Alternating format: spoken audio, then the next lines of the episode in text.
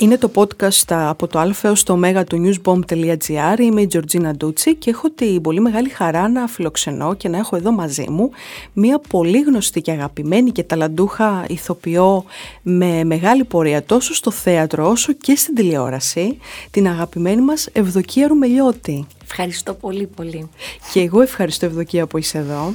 Χαίρομαι πολύ και σε αυτό το ταξίδι που θα κάνουμε μαζί με σταθμούς ε, αλφαβητικά σταθμούς στη ζωή σου ε, πριν ξεκινήσουμε μάλλον αυτό το ταξίδι θέλω να σε ρωτήσω που το όχημά μας θα είναι όπως γνωρίζουμε τα γράμματα της αλφαβήτου Έχει φοβερό ενδιαφέρον αυτό Χαίρομαι, χαίρομαι που σου αρέσει και το λες ε, Θέλω λοιπόν να σε ρωτήσω γενικά ποιο είναι το α και το ω στη ζωή σου το α και το ω στη ζωή μου είναι η οικογένειά μου.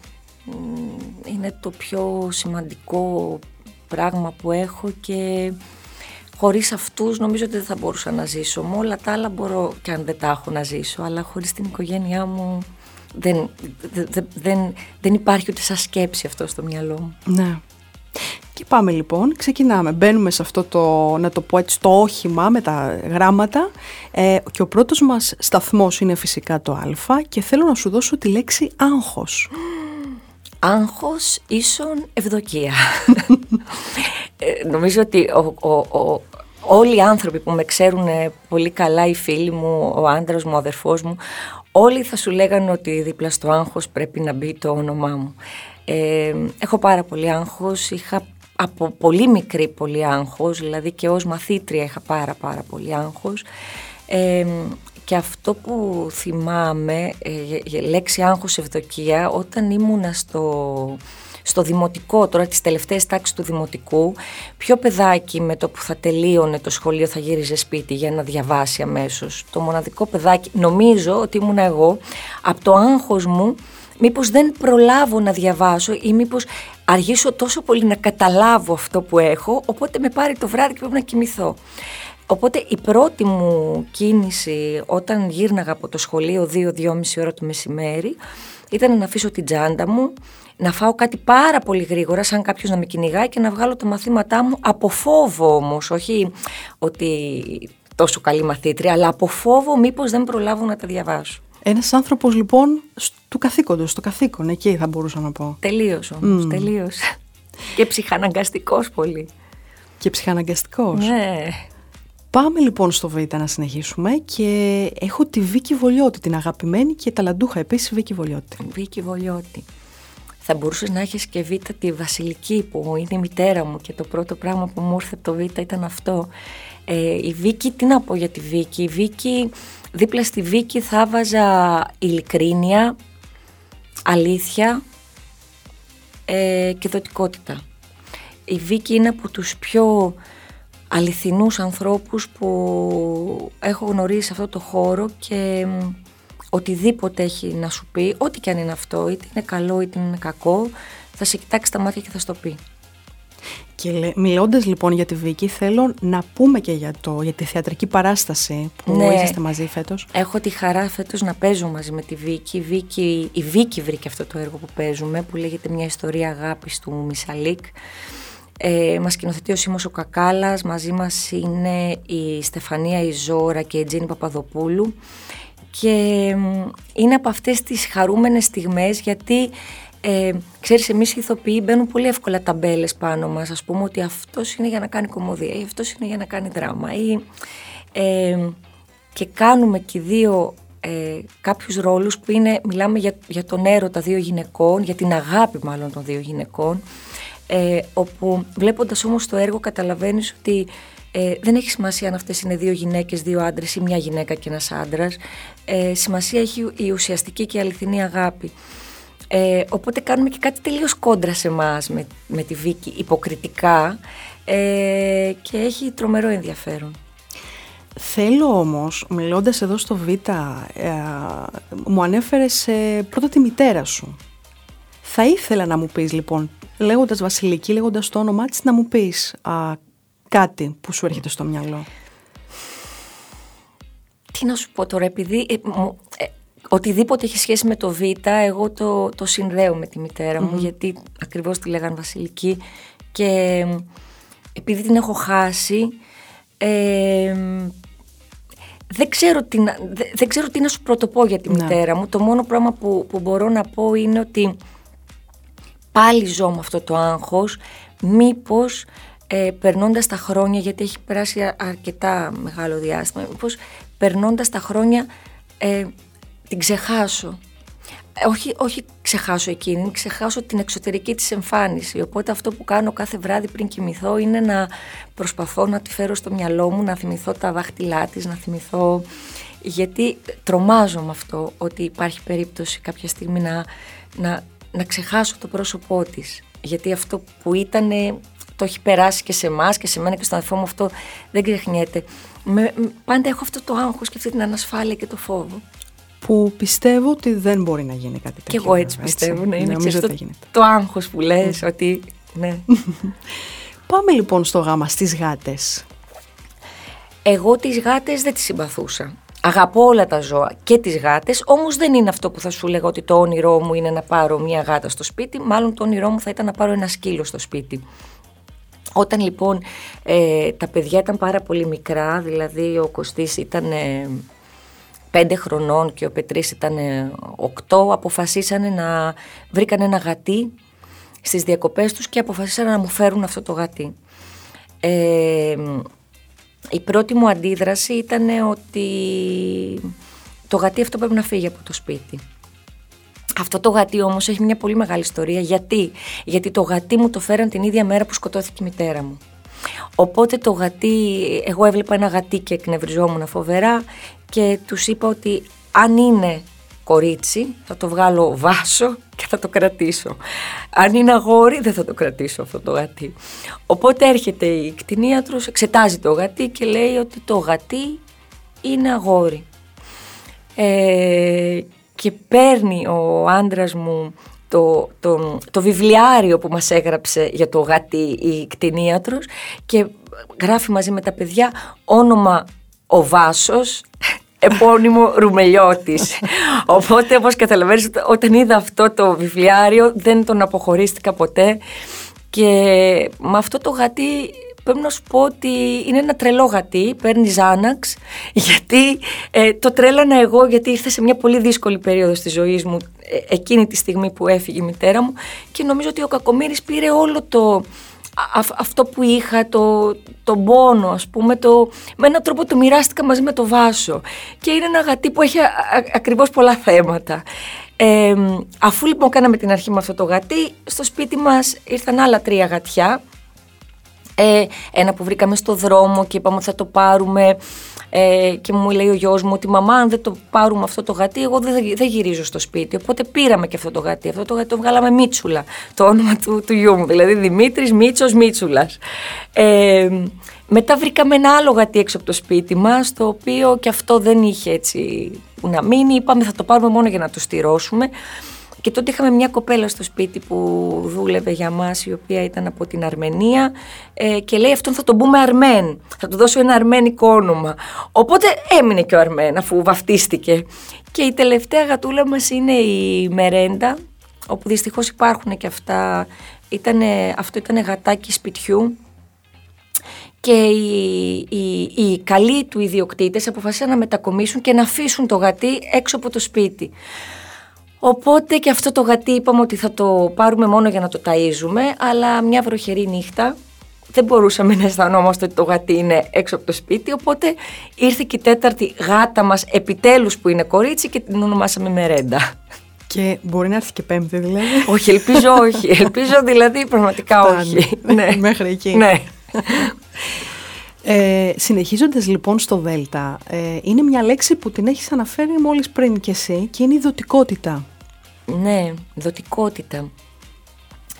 Ε, στη δοτικότητα θα βάλω δίπλα το όνομα του, του άντρα μου, του Νικηφόρου, γιατί πραγματικά είναι από τους πιο, αν όχι ο πιο δοτικός άνθρωπος, μάλλον είναι ο πιο δοτικός άνθρωπος, ε, που έχω γνωρίσει στη ζωή μου και αυτό έχει να κάνει με το ότι για μένα η δοτικότητα έχει να κάνει με το να μην περιμένεις αντάλλαγμα αποφασίσεις να, να δώσεις κάτι, αλλά χωρίς να περιμένεις να σου δώσουν κάτι άλλο. Για μένα αυτό είναι η, η δοτικότητα. ουσιαστικά. Ε, οπότε επειδή ο Νικηφόρος είναι ένας τέτοιος άνθρωπος που ό,τι δίνει ε, δεν περιμένει να το πάρει και, και πολλές φορές εγώ του λέω καλά ρε Νικηφόρο ας πούμε εγώ έκανα αυτό δεν θα έπρεπε ο άλλος και μου λέει όχι ο άλλος δεν θα έπρεπε τίποτα ε, εσύ κάνεις αυτό γιατί αυτό νιώθεις, αυτό αισθάνεσαι ο άλλος είναι ένας άλλος ο οποίος δεν σημαίνει ότι είναι χειρότερος ή καλύτερος από σένα είναι ένας άλλος ο οποίος δεν οφείλει από τη στιγμή που εσύ θέλεις να προσφέρεις κάτι να το το. Οπότε ο Νικηφόρος, μέσα από τον Νικηφόρο ήμουνα και εγώ δοτική, αλλά νομίζω ότι μέσα από τον Νικηφόρο και την σχέση μου με τον άντρα μου ε, θα βάζα δίπλα και το όνομά μου μαζί με το δικό του πια. Γι' αυτό έβαλα και εγώ αυτή τη λέξη, γιατί α, πριν συναντηθούμε διαβάζοντας για σένα, αυτό, αυτό μου έμεινε και από συνεντεύξεις άλλων, άλλων ανθρώπων που σε γνωρίζουν. Σε ευχαριστώ. Η δοτικότητα. Ναι, είναι πολύ σημαντική για μένα. Συνεχίζουμε λοιπόν στο ε με τις αιμονές. Άστα, τρομερές αιμονές, δηλαδή βρήκες εδώ έναν άνθρωπο. Ε, τι να σου πω, έχω... Δηλαδή, νομίζω ότι πάλι πρέπει να μπει η ευδοκία δίπλα, ε, ας πούμε όλα τα παιδάκια πάμε διακοπές με τους φίλους μας το καλοκαίρι. Ε, ο μικρός μας ο γιος είναι, τώρα είναι 6,5, 5,5 να πω. Ε, κάπως εμένα μου έχει μπει στο κεφάλι μου ότι τα παιδιά πρέπει να έχουν πρόγραμμα. Πρέπει να έχουν πρόγραμμα τα παιδιά. Αλλά δεν μου έχει πει κανένας ότι αν ο Δημήτρης δεν κοιμηθείς στις 8 και κοιμηθείς στις 8 και 4 θα έρθει η απόλυτη καταστροφή. Για μένα έρχεται η απόλυτη καταστροφή.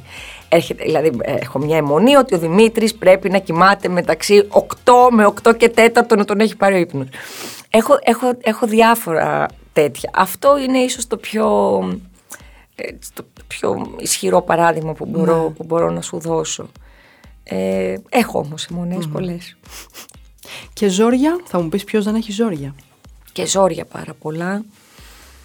Ξέρεις, ε, αισθάνομαι ένας τυχερός άνθρωπος γιατί ε, ενώ έχω περάσει πολλά ζόρια στη ζωή μου, ε, έχω δίπλα μου πάρα πολύ καλούς ανθρώπους και ουσιαστικά καλούς ανθρώπους που μπορώ να γύρω στον νόμο τους και να, να, να βρω παρηγοριά. Οπότε νιώθω πολύ τυχερή γι' αυτό, γιατί ξέρεις, ε, και πολλοί άλλοι άνθρωποι έχουν περάσει πολλά ζόρια που δεν έχουν Το να μια αγκαλιά είτε, είτε από φίλο, είτε από σύντροφο, είτε από αδέρφια. Ε, οπότε εγώ θεωρώ ότι μέσα στα ζόρια μου είμαι ένας πολύ τυχερός ναι. άνθρωπος. Ναι. Πολύ σημαντικό αυτό. Πολύ, πολύ. Στο ΙΤΑ έχω βάλει τη λέξη ηθοποιός. Έτσι όπως έχουμε γνωρίσει λοιπόν. Ηθοποιός. Και αυτό που έχεις ακολουθήσει. Ναι, κοίταξε ηθοποιός τώρα για μένα σημαίνει η ελευθερία. Και έγινα ηθοποιός γιατί επειδή ήμουν ένα πάρα πολύ έτσι συνεσταλμένο παιδί θα έλεγα και δεν θα τολμούσα πράγματα εύκολα στη ζωή μου. Ε, όταν πήγα στη δραματική σχολή τελείως τυχαία γιατί πήγα για να μπω θεατρολογία σε κάποια δραματική σχολή και είδα τι ελευθερία σου δίνει αυτό το επάγγελμα, ότι μπορείς να υποδηθείς ε, ανθρώπους και ρόλους πάνω στη σκηνή που δεν υπήρχε ποτέ περίπτωση ας πούμε ή να κάνεις πράγματα που δεν υπήρχε ποτέ περίπτωση εσύ ως προσωπικότητα να τα κάνεις. Οπότε για μένα η ηθοποιός είναι ελευθερία και, και είναι και ελευθερία και για κάποιον άλλο λόγο γιατί όταν είμαι πάνω στη σκηνή αυτές τις δύο ώρες είναι αυτές οι ώρες που δεν σκέφτομαι τίποτα άλλο. Ε, ακόμα και αν είμαι πάρα πολύ στεναχωρημένη ή ακόμα και αν είμαι πάρα πολύ χαρούμενη, είναι λίγο σαν να σταματάει ο κόσμος. Και είμαι μόνο εκεί. Και αυτό είναι πολύ μεγάλη έτσι. Μια διέξοδος. Ναι, ναι, μεγάλη, μεγάλη, πολύ Στο ΘΥΤΑ θα συναντήσουμε την ε, τηλεοπτική σειρά που σε γνώρισε το ένα ευρύτερο κοινό. Είναι «Θα βρεις το δάσκαλό σου» λοιπόν. «Θα βρεις το δάσκαλό σου». Ε, ξεγνιασιά, θα βάλω δίπλα γιατί ήμουνα πιο ξένιαστη τότε. Ήμουνα και πριν από... Με 43 ήμουν 25 όταν έκανα την, ε, τη σειρά, είναι, είναι, είναι χρόνια, ε, σχεδόν 20 χρόνια, οπότε ήμουνα πολύ ξέγνιαστη, ανυποψίαστη. Ε, και ήταν και μια πάρα πάρα πολύ ωραία συγκυρία για μένα αυτή γιατί ήταν από τις πρω... όχι πρώτη μου δουλειά αλλά από, τις... από τους πρώτους πρωταγωνιστικούς ρόλους που έκανα και ε, έτυχα σε ένα πολύ ωραίο κλίμα στη δουλειά. Και ωραίο κλίμα και ωραίο cast. Βέβαια. Και έχει μείνει ο ρόλος της Μαρίζας, έχει μείνει. Έχει δηλαδή, μείνει ναι. ακόμη και, το, Ακόμη μου και κάνει, τώρα. ακόμη, ναι, μου κάνει εντύπωση. Σε ακολουθεί. Ναι, ναι, Μμ. τελείως. Και πάμε στην ισότητα. Έβαλα εγώ αυτή τη λέξη ε, έχοντας στο μυαλό μου την ισότητα στο θέατρο μεταξύ δηλαδή ανδρών και γυναικών. Αυτό έβαλα εγώ έτσι στο μυαλό μου. Ναι, ισότητα. Ε, τι να σου πω τώρα γι' αυτό. Θα έβαζα δίπλα τη λέξη άνδρας με γυναίκα, ε, δύο φίλοι και εκεί πρέπει να υπάρχει για μένα ισότητα. Σαφώς. Ε, δύο παιδιά, ε, οτιδήποτε έχει σχέση με αν- ανθρώπινη σχέση, εγώ θέλω να βάλω δίπλα τη λέξη ισότητα. Ισότητα. Μμμ. Και πάμε στις κακοποιητικές συμπεριφορές που έχουν έρθει τον τελευταίο αρκετό καιρό στην επιφάνεια τουλάχιστον όσον αφορά το θέατρο. Ναι, κοίταξε, αυτό είναι... Είναι, θα σου πω, αισθάνομαι ότι έγινε ένα πολύ μεγάλο βήμα, γιατί τώρα κάποιος που, που έχει μια ροπή προς αυτό, ε, δεν ξέρω αν δεν θα το κάνει καθόλου, όμως μπορώ να πω με σιγουριά ότι θα το σκεφτεί και μία και δύο και τρεις φορές για να το κάνει. Και αυτό είναι ένα κέρδος. Ε, στεναχωρήθηκα γιατί μέσα σε όλο αυτό κάποια στιγμή που το, το, το θεώρησα από τα πιο σημαντικά πράγματα που, που γίνανε στο θέατρο ένιωσα ότι κάποια στιγμή πήγε να, να χάσει τη δύναμή του και την αξία του και να γίνει και ένα πολιτικό, μέσα σε πολιτικό, ε, σε, σε άσχημη, να, να, να το, να το πολιτικο, πολιτικοποιήσουν με έναν τρόπο που το θεώρησα, είχα εκνευριστεί πάρα πολύ τότε με αυτό, το θεώρησα φοβερά άδικο. Ε, οπότε ξέρεις, επειδή ήταν ένα μεγάλο πράγμα και από δι- διάφορες κινήσεις κάποιων ε, πήγε να υποτιμηθεί και λίγο μπερδεύτηκε το πράγμα. Παρόλα αυτά νομίζω ότι επειδή ήταν τόσο ουσιαστικό και τόσο σημαντικό το καλό που ήταν να γίνει έγινε ε, και δεν θα βάλω κακοποιητική συμπεριφορά ίσον θέατρο γιατί το θέατρο έχει και πάρα πάρα πάρα πολύ γλυκούς ανθρώπους και, σ- και βασικά αυτό είναι το θέατρο, είναι καλοί άνθρωποι. Ε, το άλλο είναι το σπάνιο. Ε, απλώς έπρεπε να βγουν τα σπάνια μπροστά για να, αντιμετωπι- να αντιμετωπιστούν αυτές οι κακοποιητικές συμπεριφορές τελικά. Αν μου επιτρέψεις εδώ μια παρένθεση, θέλω να σε ρωτήσω, επειδή γνωρίζουμε, δεν χρειάζεται να το επαναλάβουμε, έχεις, έχεις τοποθετηθεί, έχεις Ναι. ε, μιλήσει. Ε, η ερώτησή μου είναι λοιπόν αν μετά τη δική σου τοποθέτηση είδες κάποια αλλαγή α, συμπεριφοράς ίσως από συναδέλφους; Όχι, όχι, δεν είδα καμ- καμία, καμία απολύτως διαφορά και ίσως ξέρεις τι δεν το είδα γιατί ε, εγώ είχα μιλήσει γι' αυτό και στους συναδέλφους μου 10 χρόνια πριν, οπότε ε, ήταν κάτι που, το οποίο το είχα συζητήσει με, με, τους, με τους συναδέλφους μου, είτε ε, φίλους μου είτε μη φίλους μου που είχαμε βρεθεί σε μια κοινή παρέα, δηλαδή δεν ήταν κάτι το οποίο ε, έκρυβα, το αντίθετο ήθελα να, να, να γίνει και πολύ γνωστό. Ε, οπότε ήτανε, με αντιμετωπίσανε σαν και σαν να μην το είπα. Δηλαδή είχε υποθεί τόσες πολλές φορές εδώ και τόσες πολλές φορές εδώ και τόσα χρόνια, οπότε ήταν λίγο σαν να μην... Α, ναι, και η ευδοκία αυτό. Ναι. ναι καταλαβαίνω. Πέρασε, πέρασε, γιατί είχε υποθεί Είχε πολύ. υποθεί. Μμμ. Φτάνουμε στο λάμδα για να σου δώσω τη λέξη λύτρωση. Ε, λέξη λύτρωση. Αχ, τι να βάλω στη λύτρωση. Πφ. Για μένα δεν έχει έρθει ακόμα η λύτρωση. και δεν ξέρω και αν θα έρθει. Ε, μ, τι να σου πω, λύτρωση ας πούμε αυτό που μου έρχεται στο μυαλό είναι μ- μια πάρα πολύ ωραία βόλτα που είχα κάνει όταν ήμουνα ε, περίπου, μ, δεν τον είχα κάνει το δάσκαλο τότε, πιο μικρή, όταν ήμουν 22 χρονών και τότε κρυφά από τους δικούς μου είχα πάρει ένα σκουτεράκι και το οδηγούσα και βρέθηκα ε, πάνω στη Σόλωνος να, να οδηγώ το σκουτεράκι μου και ξαφνικά έπιασε μια καταρακτώδης βροχή και εγώ ε, δεν πήγα να σταματήσω με το σκουτεράκι, α, ε, απλώς οδηγούσα και έτρεχα μέσα στη βροχή. Αυτή τη στιγμή μπορώ να στην πω, μπορώ να σου πω ότι μπορεί να ήταν μια λύτρωση για μένα. Ναι. Τη θυμάμαι, θα βάζα αυτό δίπλα σε αυτή τη λέξη. Ναι. Και σαν έτσι μια στιγμή ελευθερίας. Ναι, ναι, απόλυτης ναι, ελευθερίας, απόλυτης. Ναι. Μάλιστα. Ε, πάμε στη μητρότητα. Πολύ σημαντικό κεφάλαιο για σένα.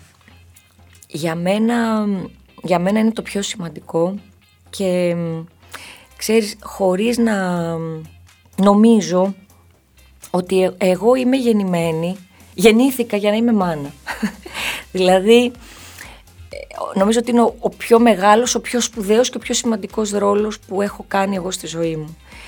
Και το λέω αυτό γιατί αν κλείσω τα μάτια και μου έλεγες τι θα προτιμούσες Ευδοκία, να είχες ε, τέσσερα-πέντε παιδιά και να μην είχες κάνει την καριέρα ή τη διαδρομή, η λέξη καριέρα δεν μου αρέσει, η δια, τη διαδρομή που έχεις κάνει ε, στο θέατρο, στην τηλεόραση. Ε, θα θέλεις παιδιά ή τη διαδρομή αυτή; Θα σου έλεγα σίγουρα ότι θα ήθελα παιδιά. Δηλαδή αυτό για μένα είναι αδιαπραγμάτευτο και μέσα από αυτό είναι κάτι που μου δίνει χαρά, ναι. απόλυτη χαρά. Και με κάνει να αισθάνομαι και πολύ ζωντανή, ξέρεις. Μπορεί αυτό τώρα που λέω να έχει και μια δόση εγωιστικότητας και μάλλον έχει, αλλά ε, τώρα ας πούμε μου λέω ότι μα θες και άλλο παιδί. Δεν θέλω του λέω και άλλο παιδί για να νιώσω ξανά ότι μπορώ και ότι είμαι ακόμα μικρή, μπορώ να γεννήσω, μπορώ να...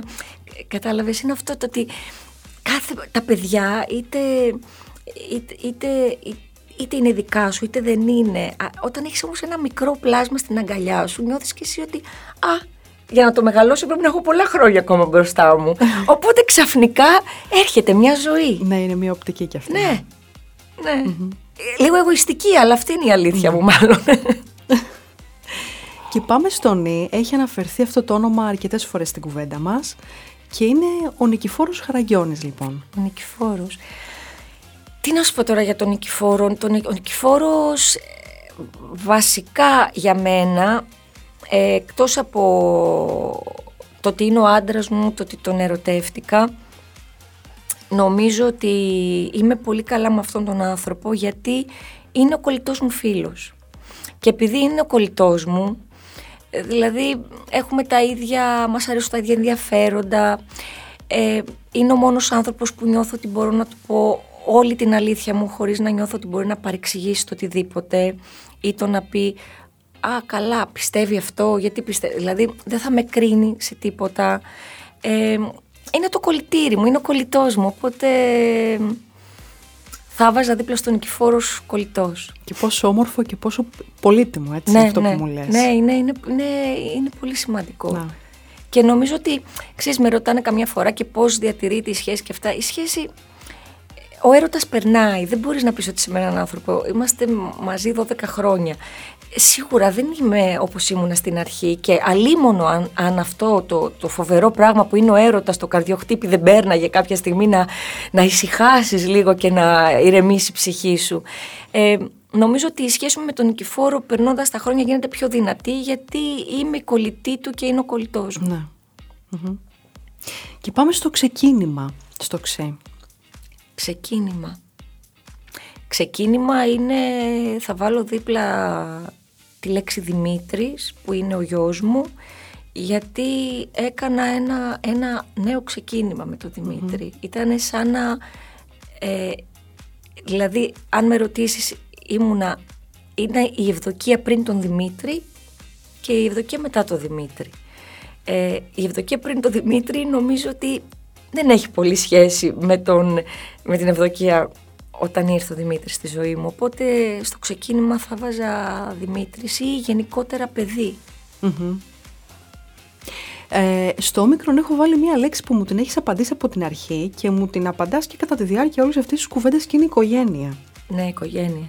Η οικογένεια, ναι, είναι, είναι το πιο σημαντικό. Ναι, είναι το πιο σημαντικό. Είναι το πιο σημαντικό. Οπότε γι' αυτό ακριβώς επειδή, ναι, το έχουμε, μου το έχεις πει και το έχω καταλάβει και το έχουμε καταλάβει. Ε, αν μου επιτρέψει να βάλω στο μικρό τη λέξη όνειρο. Όνειρο. Ναι, να σου πω το, το όνειρό μου, ε. το όνειρό μου θα ήταν να μπορούσα να αποκτήσω άλλο ένα παιδί. Θα το ήθελα πάρα πολύ. Και στο εύχομαι πραγματικά. Ευχαριστώ. Και ολόψυχα. Ευχαριστώ, ευχαριστώ. Είναι δύσκολο, αλλά ναι, αν, αν όταν με ρωτάς ποιο είναι το όνειρό μου θα σου πω ότι είναι Και πάμε στο πει για να σου δώσω μια τώρα θα ακουστεί περίεργη λέξη, αλλά εγώ θα σου δώσω τη λέξη παντόφλα λοιπόν. Παντόφλα, τη λέξη παντόφλα. Στη λέξη λοιπόν παντόφλα δίπλα θα βάλω τον νικηφόρο πάλι, γιατί κοίταξε να δεις. Λόγω του άγχους που μου έδωσε τη λέξη, ε, εγώ λοιπόν όταν ε, βγαίνει ο νικηφόρος με τους φίλους του, επειδή είμαι ένας πολύ αγχωμένος άνθρωπος, όπως κατάλαβες, όταν περάσει η, η ώρα που πιστεύω, ας πούμε, ότι δεν θα έπρεπε τώρα επειδή να έχει γυρίσει και στο σπίτι του. Αρχίζουν και πέφτουν τηλέφωνα. Τηλέφωνα, όχι όμως του στυλ ε, γύρνα τώρα πίσω. Τηλέφωνα, Νικηφόρη μου, τι κάνεις, είσαι καλά; Α, περνάς καλά. Ωραία. Ναι, ναι, περνάω μια χαρά μου, λέει Ευδοκία, πολύ ωραία. Εγώ όμως μετά από μία ώρα θα τον ξαναπάρω. Οπότε οι φίλοι του τον κοροϊδεύουν και λένε ότι τρώ παντόφλα από την Ευδοκία στο σπίτι. Οπότε γι' αυτό θα βάλουμε τη λέξη παντόφλα. Νικηφόρος ίσον παντόφλα.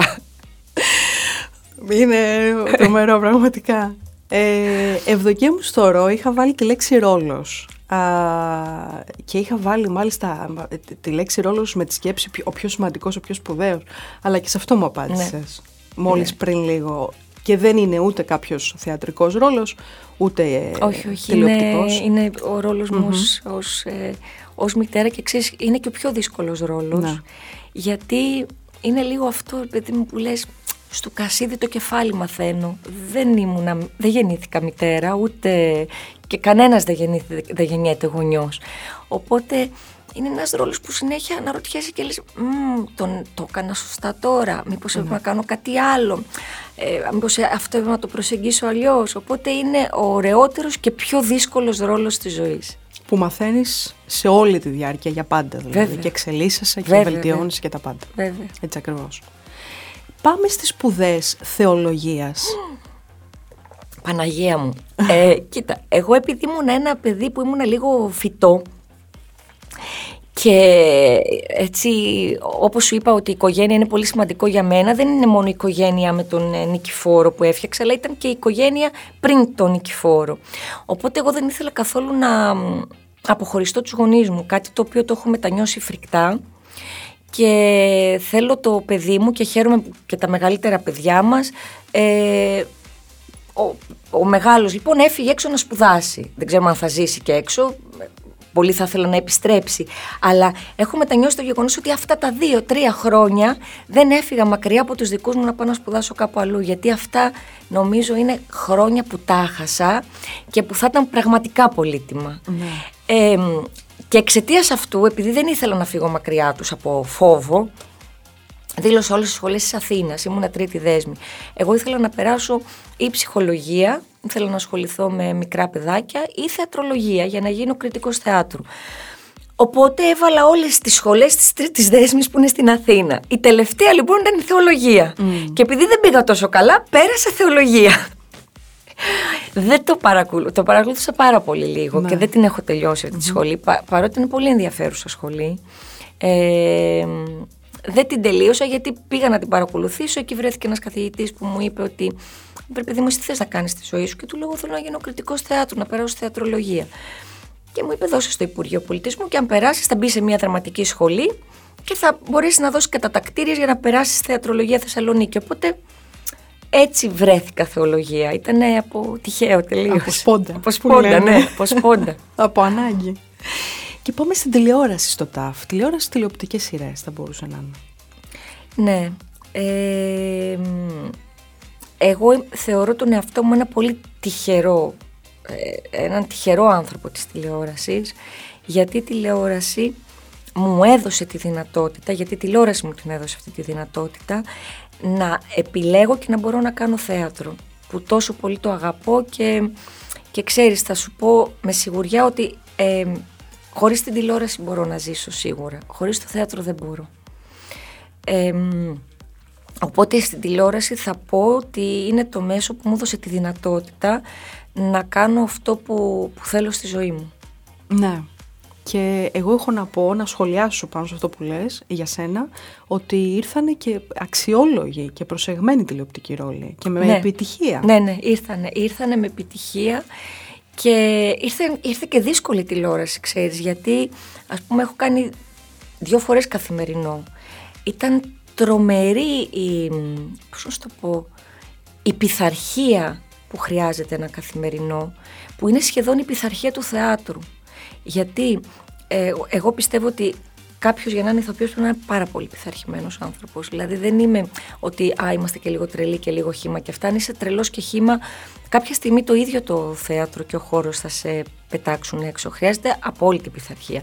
Και επειδή το καθημερινό σύριαλ είναι ένα σύριαλ που ε, έχεις 10 και 11 και 12 ώρες την ημέρα γύρισμα, και πρέπει να βγάλεις πάρα πολλές σελίδες, ε, η τηλεόραση μου μάθε και αυτό. Μου μάθε την πειθαρχία την οποία μπορώ και τη χρησιμοποιώ και στο θέατρο. Ναι, σημαντικό βέβαια.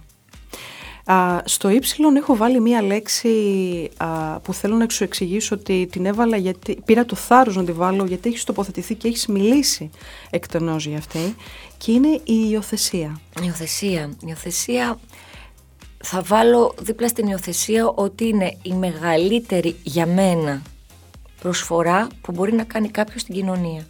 Νομίζω ότι δεν υπάρχει μεγαλύτερη προσφορά. Η πρώτη είναι αυτή και μετά έρχονται όλα τα άλλα. Οπότε αυτό είναι το πιο σημαντικό και θέλω να παροτρύνω όλους τους ανθρώπους και όλες τις γυναίκες που μπορεί για τον α ή β λόγο δεν έχει σημασία, δεν μπορούν να κάνουν παιδί επειδή είναι κάτι που έζησα που σημασία πραγματικά για μένα δεν έχει αν γεννάς ένα παιδί ή αν μεγαλώνεις ένα παιδί. Για μένα έχει να μεγαλώνεις ένα παιδί. Ε, από τη στιγμή που μεγαλώνεις ένα παιδί είσαι ο γονιός του. Τώρα το να γεννήσεις ένα παιδί, οκ, εντάξει, αλλά ξέρεις και εγώ δεν μου έχει μείνει όλο αυτό που λένε. Ε, δεν, δεν μου γεννήθηκε ξαφνικά, δεν είπα το μητρικό μου ένστικτο, κανένα ένστικτο. Βρήκα έναν άνθρωπο τον οποίο τον εμπιστεύτηκα, τον αγάπησα και ήθελα ένα παιδί. Έζησα και μια εμπειρία μέσω της υιοθεσίας που δεν ξεχώριζα το ένα παιδί από το άλλο. Οπότε, επειδή γονιός για μένα είναι αυτός που μεγαλώνει ένα παιδί και όχι αυτός που το γεννάει, δίπλα στην υιοθεσία θα βάλω ότι είναι αυτό η μεγαλύτερη προσφορά που μπορείς να κάνεις στην κοινωνία μας. Και απλά δυστυχώς στη χώρα μας, εσύ το ξέρεις καλύτερα, είναι. Δύσκολα, ακόμα δύσκολα, περίπλοκο πολύ, και δύσκολο και χρονοβόρο και, και Ακριβώς. Πρέπει να γίνει κάτι γιατί είναι κρίμα. Είναι κρίμα, υπάρχουν πάρα πολλά παιδιά είτε παιδάκια που είναι βρέφη και σε μεγαλύτερη ηλικία που έχουν ανάγκη από μια οικογένεια και είναι κρίμα με όλη αυτή τη γραφειοκρατία και όλο αυτό το, το, το κόλλημα τελικά που απογοητεύονται οι άνθρωποι και λένε πού πάω να μπλέξω. Να. Όμως θα πω ότι αξίζει τον κόπο να μπλέξεις. Γιατί όταν ολοκληρωθεί και αν ολοκληρωθεί αυτό είναι μαγικό. Να. Πάμε στις φοβίες στο φι. Άστα. Και φοβίες έχω Και φοβίες και μονές όλα. Άστα σου λέω δεν είναι τώρα. Φοβίες. Η μεγαλύτερη φοβία μου είναι, είναι ο θάνατος. Τον φοβάμαι πάρα πολύ. Δεν, δεν είμαι καθόλου εξοικειωμένη με αυτόν. Παρότι έχασα από τα πιο αγαπημένα πρόσωπα της ζωής μου. Δεν έχω εξοικειωθεί με το θάνατο καθόλου ε, είναι κάτι που δεν μπορώ να το, να το αγγίξω και να βρω ένα κουτάκι κάπως να το τοποθετήσω μέσα μου για να πω κάπως τα βρίσκω και κάτι βρήκα ας πούμε. Ε, και η μεγαλύτερη φοβία που έχω είναι από τότε που απέκτησα παιδιά που φοβάμαι μήπως δεν προλάβω να φτάσω τα παιδιά μου όλα μέχρι να γίνουν 18 χρονών.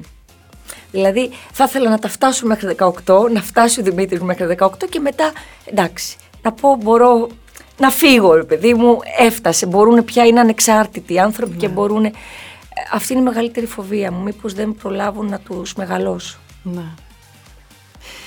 Στο Χ, Ε, Διαβάζοντας λοιπόν για σένα, όπως σου είπα και προηγουμένως, που για να κάνουμε αυτή την όμορφη κουβέντα, είδα ότι έχεις μία σχέση, μία φιλική σχέση με την κυρία Χέλμη. Την Ναι. Κατερίνα Χέλμη, τη γνωστή ηθοποιό και αγαπημένη. Ναι, την αγαπώ πάρα πολύ και μ, ξέρεις, έχω κάνει ε, δύο πολύ σημαντικές σχέσεις για μένα μες στο θέατρο. Η μία είναι η Κατερίνα η Χέλμη και η άλλη είναι η Ξένια Καλογεροπούλου. Και αναφέρω και την Ξένια και τη Χέλμη γιατί ηλικιακά είναι πολύ κοντά και πάρα πολύ μακριά από μένα. Το θέμα όμως είναι ότι είναι φίλες μου. Δηλαδή δεν παίζει κανένα ρόλο η ηλικία, είναι, είναι πραγματικά φίλες μου. Ε, μ, ε, όπως είναι ας πούμε και μια φίλη μου που είναι 35 χρονών. Ε, θα πούμε τα ίδια πράγματα. Ε, και μη σου πω ότι οι δυο τους είναι και πιο ζωντανές και πιο χαρούμενες από ότι οι φίλες μου που είναι 35 και 40 χρονών.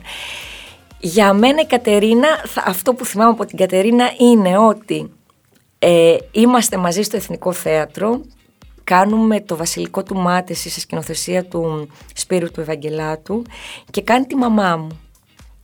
Ε, μετά το διάλειμμα μου έχει μείνει η εικόνα που έχω πάρει ένα μπουκάλι ουίσκι εγώ, το έχω κρύψει μες στο σιρτάρι μου και μετά για το δεύτερο μέρος επειδή δεν, δεν βγαίναμε πάρα πολύ ε, γέμιζα μία κούπα με λίγο ουισκάκι και πήγαινα στο καμαρίνι της και της έλεγα «Έλα Κατερίνα ήρθα, το έφερες, το έφερα» και καθόμασταν και πίναμε μέσα στο καμαρίνι οι δυο μας αυτό το...